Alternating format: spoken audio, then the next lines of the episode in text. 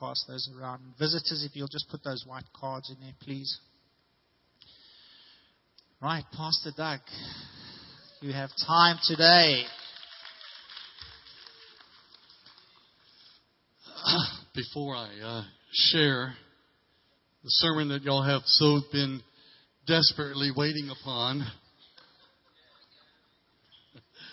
you know what happens after uh, this is the third time that we have tried to preach this sermon, or I have, in the Holy Spirit. And, uh, but it's been, all been great because each time we've had a wonderful move of God. And, uh, but you know what happens after you have not been able to preach what you're supposed to be preaching for a month and a half now? It, uh, gets added to a little bit. So I figured it'll be about 2.30 before we get out of here today after a month and a half of just meditating on this message, a few things have gotten added along. Before I share this morning, I uh, want to just take a moment. Uh, many of you know that our students will be beginning to return here in about two weeks. Uh, freshman move-in is, is in two weeks, and uh, we are so eager, excited to welcome our students back and and uh, it has been a good many years since we've been able to have a full-time campus worker out on the college campus. And um, we've had people like Caleb and Emily who have volunteered, and they did a wonderful job. And but we're really excited to have someone that is able to be out on the college campus uh, all during the week and being able to just sow the gospel on the campus and and uh, so Talia will be doing that. And so, uh, see, that's, that's what happens when you come in late. You get, you get, you get volunteered for things. uh, we had introduced, uh, come on up here, Artem. Artem Yay!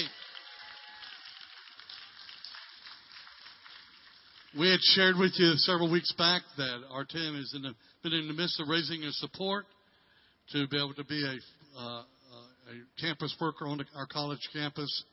And uh, God's been doing great things and uh, supplying what He needs. And we, we told everyone, listen, we're going to give we're going to have a Sunday that we're going to receive an offering go toward Artem and toward his support and everything. And before we do that, I just want him to just kind of share his heart for just a few minutes, okay? Amen. So, third attempt at preaching his sermon. I'll try to keep it. You said 2:30, so I can pass the mic back at 1:30, and then we'll see. No, praise God. So excited. Uh, as a body, so excited to just be able to, you know, be out here and love on these students just in my own heart. Um, ready to launch August. Um, there's this there's this prevailing attitude I bump up against sometimes in the world that Jesus is no longer relevant. Particularly to the lost, they feel like, okay, that's something, you know, first century yawn. Sometimes the church can pick up that spirit too where we're like, okay, we have to conform, we have to be relevant, we have to do and and you know the Bible says Colossians 2:10 that we are complete in him. And if you know him this morning like I know him, you know that no amount of success, no amount of money, no amount of relationship, no amount of anything can equal being complete other than Jesus. And so our heart is so the verse for this campus ministry that the Lord gave us is Romans 8 verse 29, which says that our destiny is to be conformed, to be changed, to be transformed into the image of the Son. And so our heart for the young student is, hey, your gift and your grace is biology or art, engineering, whatever that is. But your destiny is to be conformed into the image. Let us make man in our image. And so we're so excited to have an opportunity to be able to let people know. He was talking about Panera. The reason those people are struggling is they probably don't know. So by way of statistics, 31,136 students are enrolling across the street. 31,000. 108 nations represented. The best and brightest from those nations are coming here to learn. Jesus said, Go into all the world and preach the gospel. He's made it very easy on our church. The world is across the street. Come on.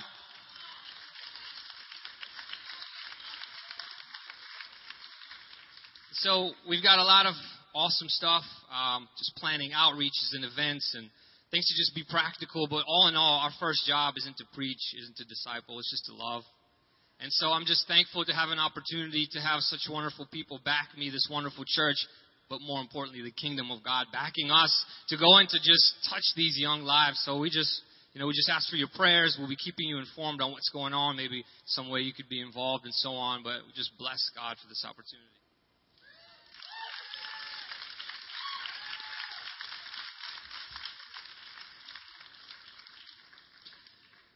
You know, um, for many years I um, ministered on the college campus. I think most of you know that.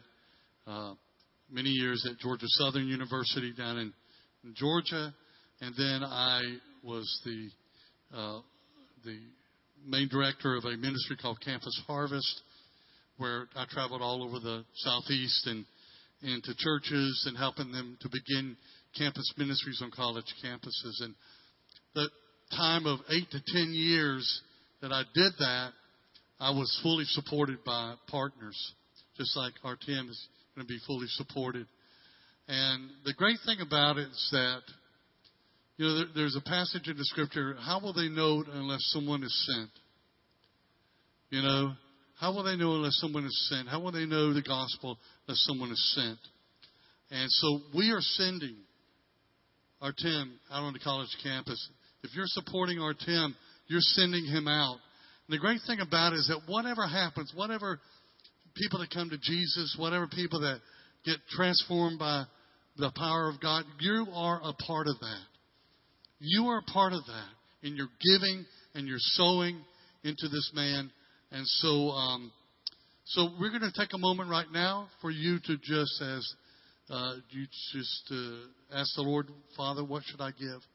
You know, um, if you are wanting to to support on a regular basis every month, that's probably something you want to get with Artem and just say, listen, I want to start supporting you every month to be behind you. Uh, many of you maybe are just coming today and you're sowing special gifts into this offering to go toward uh, his uh, his support. So, Father, we, I thank you for this man. God, I thank you for the call that's on, on his life. Father, I thank you, Lord, for just the, the amazing things that you're going to do through him and others that are assisting him in reaching these students and discipling them, Father. And we just give you praise, Lord, for just the, the amazing reports and the amazing things that you're going to do in Christ's name. Amen. Now, do we have our ushers in here? Can someone please go Jamie, how about you just you and how about you guys just get the, the next bags? Okay? I think they're downstairs counting the first offering, I believe, but that's okay. That's right. You can also go online if you want to give. There is a um, uh, in the in, on the giving page. There's Artem's name, and so you can give there to support him. And then there's there's also cards in the uh, seats in front of you. So, so as soon as uh, uh, we get back here with some bags, Artem, remember you just walk down, everybody just stick it, put it in your hat, put it in your hat, buddy.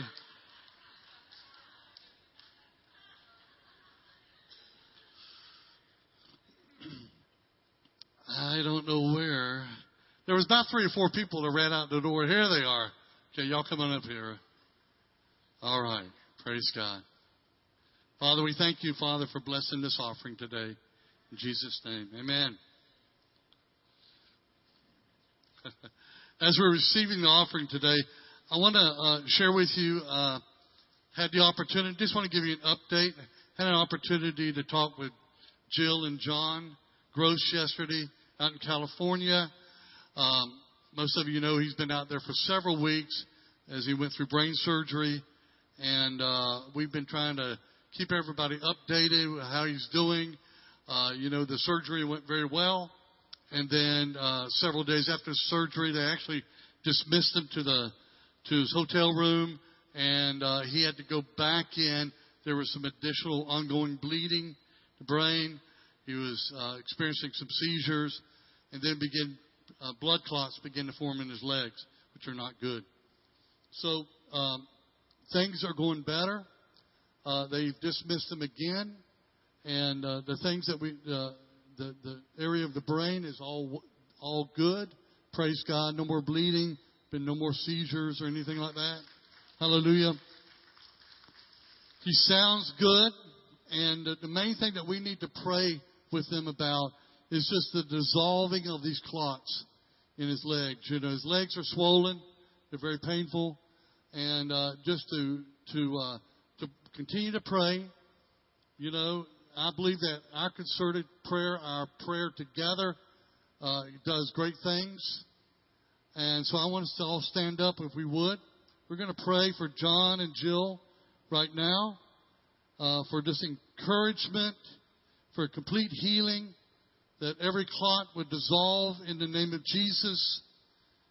Father, we pray right now, Lord God, for healing, complete healing over John. Father, we thank you, Lord God, that as they have trusted, been resting in you. Father, we pray for supernatural strength for his body. We pray, Lord God, all swelling in his legs will go in Jesus' name. We thank you, Lord God, there will be no concern of these clots any longer. And we thank you, Lord God, as we agree together in this body, that we know that you are an amazing healer. We know that you're an amazing God of restoration and of power. We thank you, Lord God, in Jesus' name, as we have asked it, Lord God, we know it's done in the name of Jesus. And so we thank you, Father, even this week, reports back from them of how quickly things are progressing, Father. And then we just thank you, Lord God, that these things will be completely diminished in his life so that he could come back home here with his family and children. We pray grace over their family. As both mom and dad are away, we pray grace over the children right now in Jesus' name. And we thank you, Father, God, that you would just minister strongly to this entire family. And we give you praise. Amen. All right. Hallelujah. I think I've titled this message a couple of different things. But I think we've settled on touching the untouchables. If there's one thing that, as you observe the life of Jesus, that Jesus was amazing at was touching those that people felt like should not be touched. Touching those that people were blind to. They didn't see the need. The fact is that in his day there were many, if you go through the gospel and just read the gospel, find many times of people, the blind, the lame, the deaf, the lepers. I think of the widow at Nain that had lost her only son, and people thought, well, because the, the situation is so beyond help any, now, is hopeless, that she would never receive the touch of God. But it seemed like Jesus was always attracted to those situations, wasn't he? Always attracted to the impossible situations.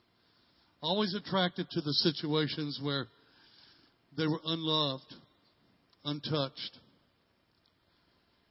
You know, the, the whole idea of being untouchable sometimes it's within the person themselves, maybe because of rejection, maybe because of just difficulties in life, maybe because of just a, a series of things that have happened in a life. They just feel like, why would God ever touch this? Why would God ever make this better? Why would God ever change my situation? And they lose hope. So many people that Jesus ministered to were people that were without hope. They had lost hope. They had lost hope. You know, I, I think about the, the man that brought his son to the disciples and said that, you know, that he, he has seizures, he convulses, and, and he, he falls into the fire. We know, you know all of that was so demonic. And, and, and he had every hope that something could happen and they could do nothing. But then when Jesus returned, Jesus restored not only his, his mind to him, not only restored everything that was needed, but restored hope to dad. I think about the time with the, the, the Jairus. His daughter was sick at the point of death. And he goes and, and, and, uh, and, and, and searches out Jesus and, and, and, and Jesus, Jesus is, is planning to go to his home and then all of a sudden messengers come and they say it's, it's, it's, it's too late. It's too late. She's dead. No need to bother the master any longer. He's dead. And what was Jesus' reaction? Just trust. Have faith. Have faith. And of course, we know he goes, prays over the daughter that was dead. She comes back to life. An amazing story, but, but a place where a situation seemed to be untouchable. A situation, a time uh, untouchable. I think also that the, the situation of the whole untouchable thing can rest within us as those that should have the eyes of the Lord and the ears of the Lord and the hands of the Lord. And we become blind to the needs that are right there in front of us. And we become deaf to the things, to the cries of the hearts of people all around us. We become deaf to those cries. And somehow we feel like that, what will my touch, will it make any difference at all? So we, so we never step out we, and we never believe that somehow God can intervene into a situation like He always did, that He can intervene even now, today, into hopeless situations, untouchable situations from the touch of God. And we just don't do it. We've been on a series talking about living the resurrected life. Living the resurrected life. And one of the main scriptures that we, we pulled out of time and time and time again is in Romans chapter 6. If you've got your Bibles, you can turn there. We should have the scripture on the screen also this morning.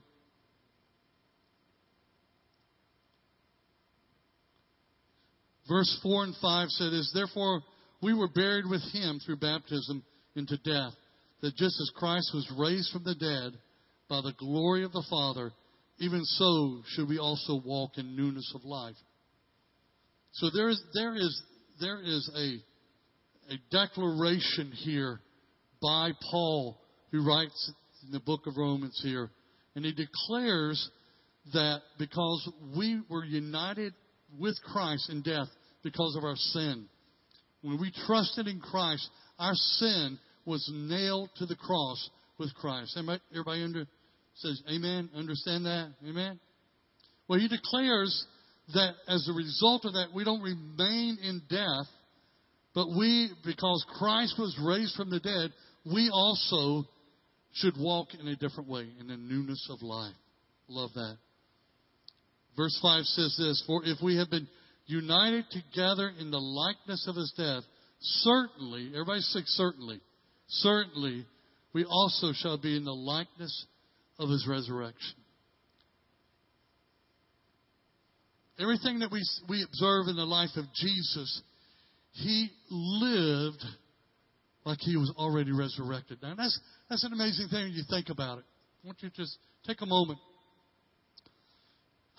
there's a passage in Scripture, if you remember, when he goes to Mary and Martha, and that Lazarus had died, if you remember. He, had, he said, he, he got a report, please come quickly. You know, Lazarus is sick. And he gets there, he waits a number of days. And he gets there, and it's too late.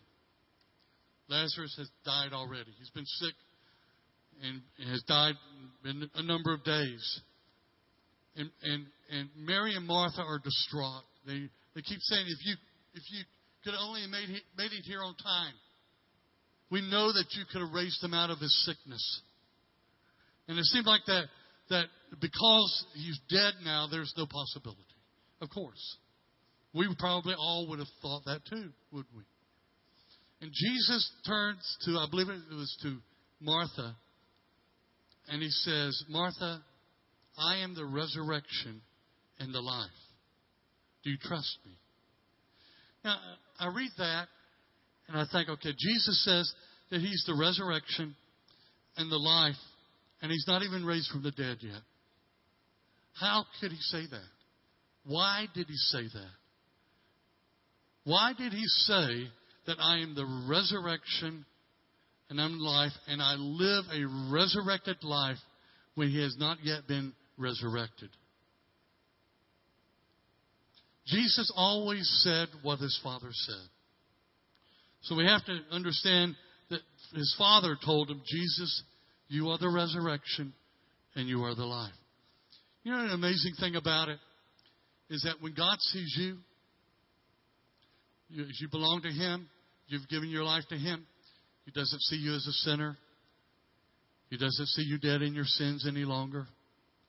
But He sees you in a different way. He sees you as a completed work of grace in Him. He sees you united with Him. He sees you seated in the heavenlies. He sees you as a joint heir. He sees the end. And He calls you that. Just as He saw the end of what was, was meant for His Son, that He was going to be the resurrection, He already begins to declare that over His Son. That you are the resurrection. There's many times in our lives that we look at the now and we see ourselves in the now and we see ourselves in the midst of our difficulty, our failure, our problems, and that's what we see and that's what we declare over our lives. We declare that I'll never I'll never be out of debt. I'll never get well. I'll never be different. I'll always be rejected. And we declare that over ourselves over and over and over again. But if you can hear what the Father is saying, He doesn't say that at all. But He says, You are prosperous. You have the ability to give beyond measure.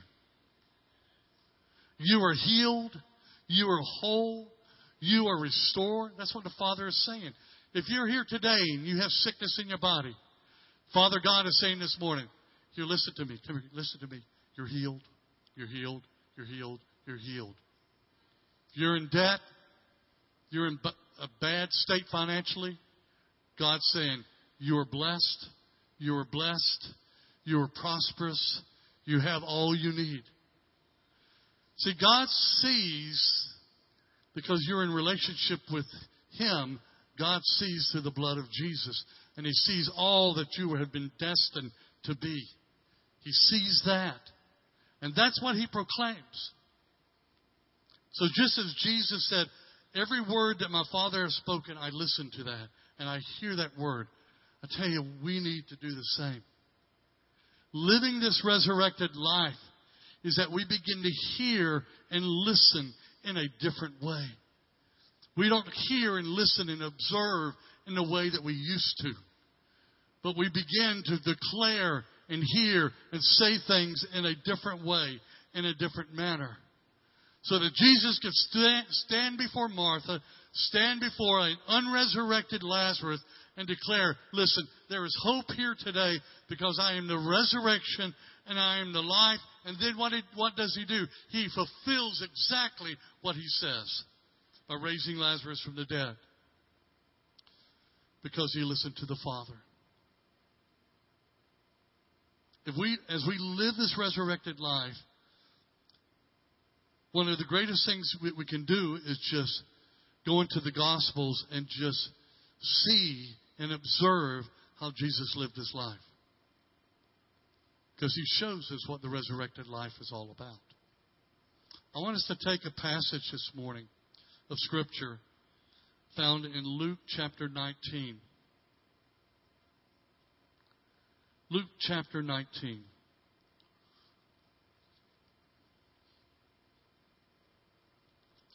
You know, there's so many passages I could pull so many examples from and teaching from, but Luke 19 I love. It's a it's a story, it's a an occurrence that we know very very well. If you have been in church or grew up in church, you have always heard about Zacchaeus. And you always sing that little song. Zacchaeus was a wee little man, wee, you know, because he, he was from Ireland, wee, wee little man.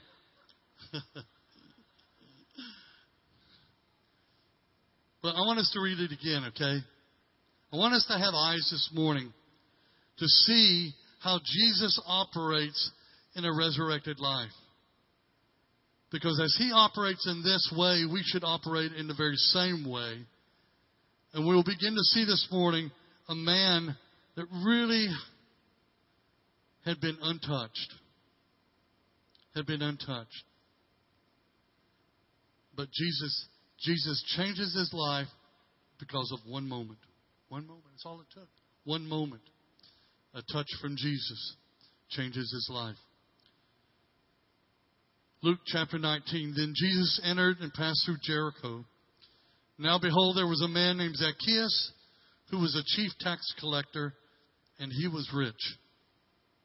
I think it's funny that Luke put that in there. Just want you to know, he has he has cheated many people because this man is he's only rich because he cheats people. All right, wasn't because of his pay of being a tax collector. All that money went to Rome. Whatever money that he made was off on what he charged extra for. So he was a rich man. He had been he had been uh, collecting a lot of money over the years, and he sought to see who Jesus was but could not because of the crowd, for, for he was of short stature. So he ran ahead climbed up into a sycamore tree to see him, for he was going to go, for he was going to pass that way. And when Jesus came to the place, he looked up and saw him and said to him, Zacchaeus, make haste and come down, for today I must stay at your home. So he made haste and came down and received him joyfully. And when they saw it, they all complained, saying, Look. My eyes. Saying, He has gone to be a guest with a man who's a sinner. See, they were blind to a man that really needed a touch. Sometimes, you know, sometimes people's uh, people's errors or people's way of life or choices that they have made in life blinds us to think that, that, that they would be touched by God. Somehow we feel like, man, look at all the look at all the horrible things they've done. Look at the manner of their lifestyle. Look at the choices they have made. You know, and it's almost that you just you, you there's part of it sometimes you, you don't even want them to be touched by God. It's sad. But that, that, that attitude kind of can come up in our hearts sometimes. Lord, they, they, they need to experience the, the failure of following you. So just get them. Sometimes that's what comes up in our hearts. God help us. Because that's not the living the resurrected life. It's not living the life of Christ. Thank goodness that Jesus never had those thoughts within his heart. Amen. He said, But look, he's gone to be a guest with a man who's a sinner. Then Zacchaeus stood and said to the Lord, Look, Lord, I have I give half of my goods to the poor. And if I have taken anything from anyone by false accusation, and he had, I restore fourfold. And Jesus said to him, Today salvation has come to this house, because he also is the son of Abraham. For the Son of Man has come to seek and to save that which was lost. That which was lost. as Jesus reached out to this man, there was four things that he communicated to him. It's so very important for us to understand and see these four things because it's the four things we need to carry in our heart every day as we encounter people. Every day. That we won't be those that look beyond those that need a touch of God. That we won't accuse or judge those that in our own hearts we feel like, why should they ever receive a touch from God? But we carry the same thing that was in the heart of Jesus.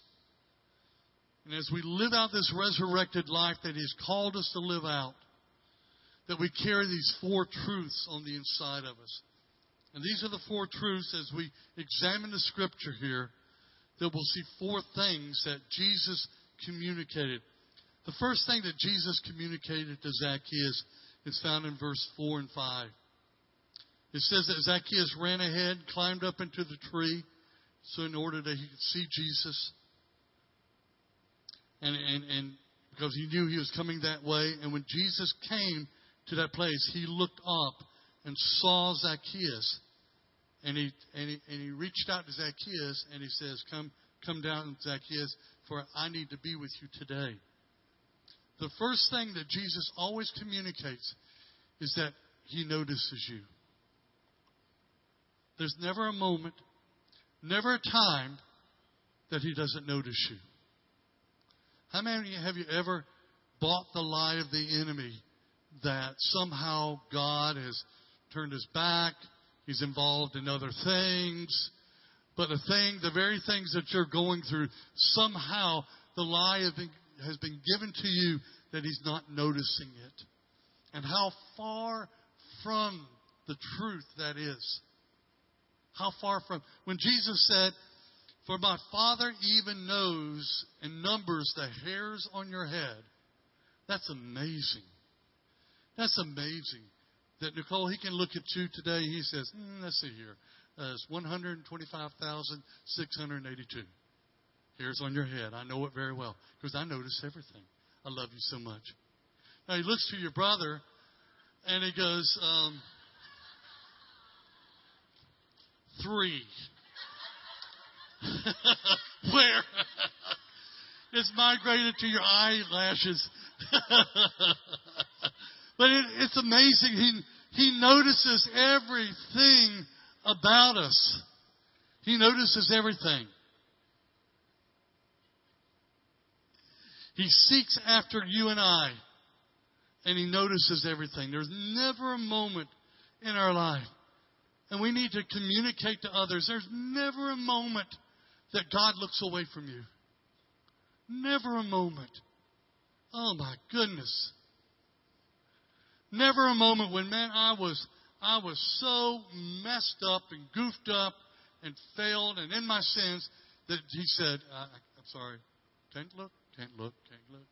You know, won't look. I am so glad he noticed me. I'm so glad he sought it, came seeking after me. You know, one of the deepest expression of our love toward another is to give someone attention. To give someone attention. Many of us struggle at that. Let's just be honest. As parents, we struggle with giving the proper attention to our children. I shared this story before, but maybe you haven't heard it. Maybe in 15 years, or somebody hasn't heard this story. I don't know. But I remember when our oldest daughter, Sarah, was, was pretty young, and she was probably four or five years old, I guess. And I, I, I was working. I was a youth pastor, and I came back from from the office and tired that day, and I was reading something, and I could hear her steps. She's running down the hallway to come and see her daddy. And so she came. I said, "Hey, baby," and um, and so I'm reading, and the next thing I notice, Sarah, when she got excited, she would she would jump. She was like a little bunny. She would just jump. Now she's 31 years old now, so she still she still gets excited. She j- jumps a little bit, but but I'm sitting in a chair and I'm reading a a, I think it was a newspaper or something, and all I could see is her little head just bobbing up behind the newspaper, you know. And, and my thought was that, you know, I, I'm, I'm tired. I, I, I've worked all day. I just want a few moments where I can just sit down and have my time, my time, my time. You know, and so, and she kept saying, Daddy, Daddy, Daddy, Daddy, Daddy, Daddy. You know, with, with little ones, they never stop saying those Daddy, Mama, Mama, Daddy, Daddy, Daddy, Mama, Daddy, Mama, Daddy. They never stop doing that, do they? Do they, sweetheart? No, no, they don't. And so, so she, she, she, you know, I'm getting annoyed by my daughter that just wants my attention. And, and so I, I remember I threw my paper down. I said, What? And she had a little piece of paper that she had colored. And she said, That's okay, Daddy. She said, I, I wanted to show you something. It's okay.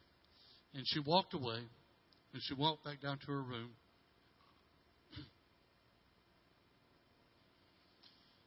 You know, in, in those moments when you try to go back and read something, and you read and you keep reading, and you nothing's getting in your brain because you're thinking about what a jerk you are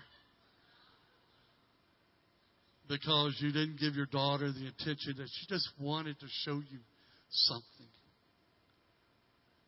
So I went back in her bedroom and she's she's laying on the bed and she'd been crying. And I got on my knees and I said, Sarah, look at me, baby. I said, I am so sorry that I didn't have time for you. I'm so sorry. You know, I really would like to see what you drew for me. She wipes her tears and she says, Well, okay. So I, I, she she colored. I, I, I'm not. Still to this day have no idea what it was. But she she was in that phase that whatever she colored was in one crayon, one crayon. I remember it was green. That's all I remember. It was all green. And so she said, Daddy, how do you like it? I said, Oh, oh, that's amazing, honey. She said, Do you know what it is? I go, Well, I think I do, but maybe you ought to tell me, huh? so she goes into this elaborate story, but all she wanted was just our attention. Isn't it wonderful? Or my attention. Isn't it wonderful that Father God never has to repent? Never has to repent because He's always always noticing you. And I want to tell you, people, there are those outside these walls. If they would just hear that truth, it changed their life. To know do you mean that God actually notices me? Yeah. You have His full attention. You have His full attention. The second thing that Jesus did is found in verse 5 and 6. And Jesus came to the place and he looked up. He says, Zacchaeus, come down.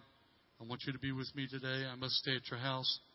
So he made haste and came down and received him there. Jesus called him out of his place. One thing that Jesus does in all of our lives, he lifts us up out of where we were. He lifts us up out of where we were. And that's a message that people need to hear. That no matter where you find yourself, Jesus is able to lift you up out of that place.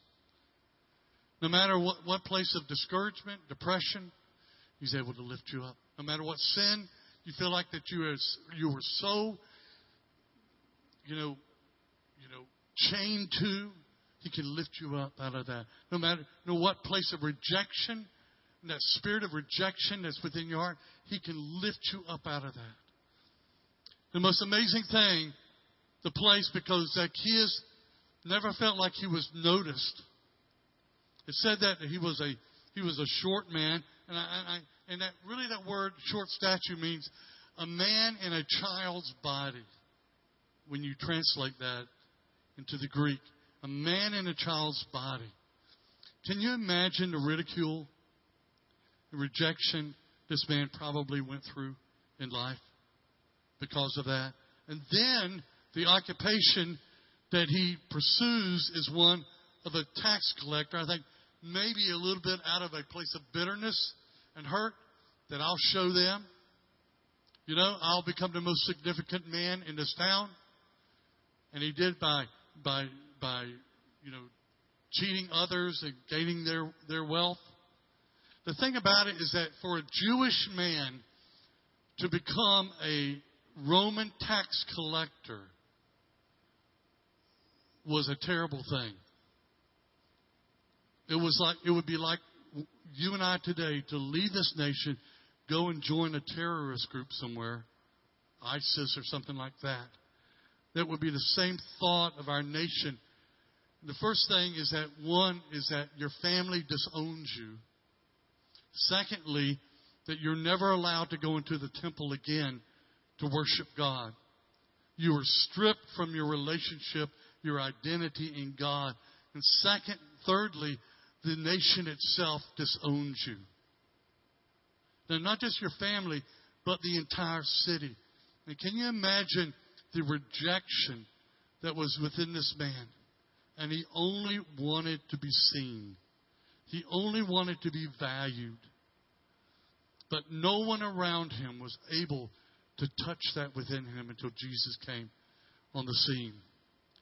And he lifts him out of that place of rejection, place of hurt, place of pain. And he says, I have decided today I'm coming to your house, Zacchaeus. And it says that, that when he comes down, he, comes down and, and, and received Jesus joyfully. It was not what he was expecting from this, religion, from this religious leader, from this prophet. I'm sure he was expecting to receive reproof, condemnation, hatred because of his cho- choices in life, what he chose to do in life. But Jesus didn't do that at all, did he? He said, Listen, Zacchaeus, I get to be at your house today. I get to be at your house today, Zacchaeus. I tell you, when we can come into the lives of people as followers of Jesus, and we can bring that type of truth that type of message into their life, not only do I notice you, but I want to tell you, there is someone that can lift you out of your situation and make great changes in your life and change everything in your life. The third thing that Jesus communicates to Zacchaeus is found in 6 and 7. It says that he made haste and came down and received him joyfully. And of course, when they saw it,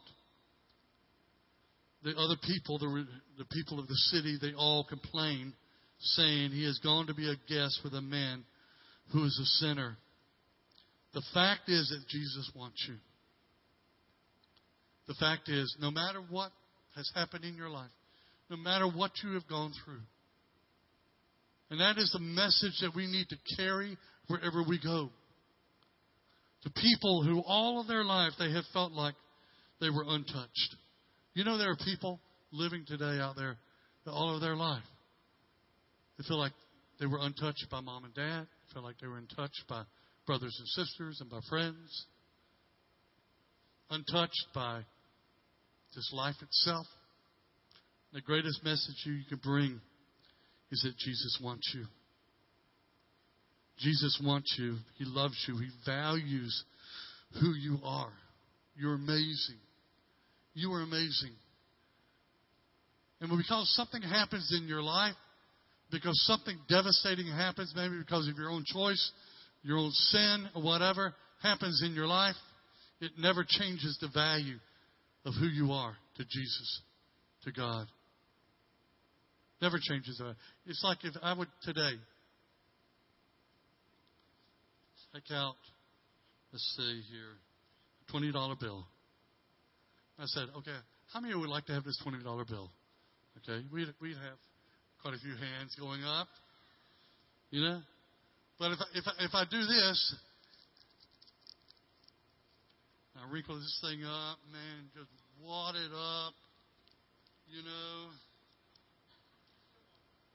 Just step on it. Man, it's dirty now. Oh my gosh, it's just, it, it will never look like what it used to because of what I've done to this thing. Never again. I go, okay, who wants this now? well, you know, we all put our hands up because it hasn't lost its value. It may be wrinkled, it may be torn, it may be dirty, but it hasn't lost its value. It keeps its original value. Okay. I'll talk to y'all later about here.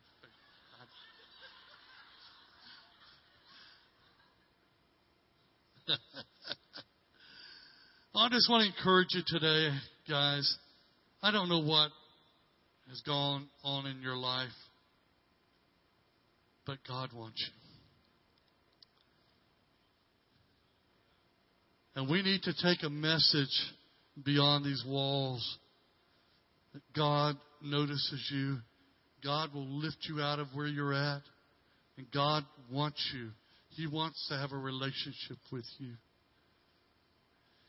Sometimes when we think about living the resurrected life, we think about the power. We think about the healings. We think about the deliverances. We think about all those things that we all have seen and experienced and had happen in our life or we've prayed for someone else, we've seen it happen, and that's that's amazing, it's powerful. But I tell you, I believe one of the most powerful things that we can share with another is love. It's like what Rifle was saying this morning. One of the most powerful things that we can share is love.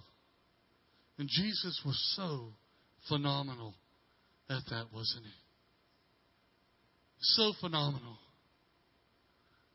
He was always messing up the religious that had made judgments against those and said they'll never be touched, they'll never have value, they'll never have worth.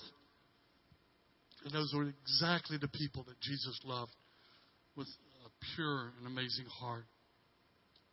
The last thing that Jesus communicated to Zacchaeus was that he was able to transform his life. We don't know all that happened in that time that Jesus was with Zacchaeus, but we do know this, what the result was. That at the end of that time, Zacchaeus stood and said to the Lord, Lord, I give half of my goods to the poor. Just amazing.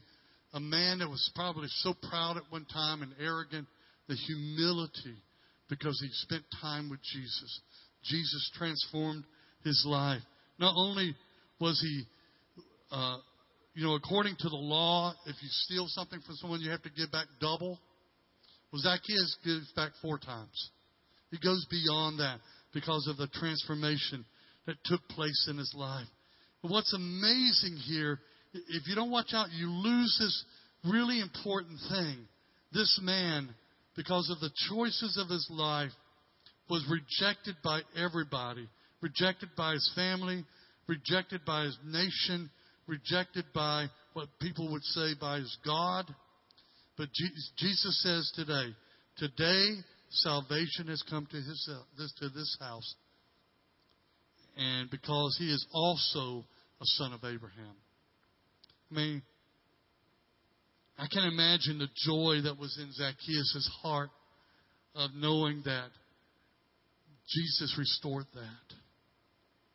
Jesus restored the very thing that he thought he could never gain again, being a son of Abraham.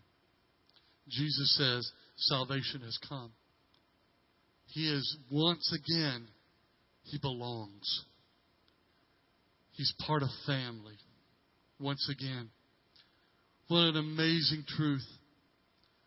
What an amazing truth. When I when I gave my life to Christ, I had no idea the family that I stepped into. the family that I have in this place here, I am blown away. I tell you, I am blown away by each of you.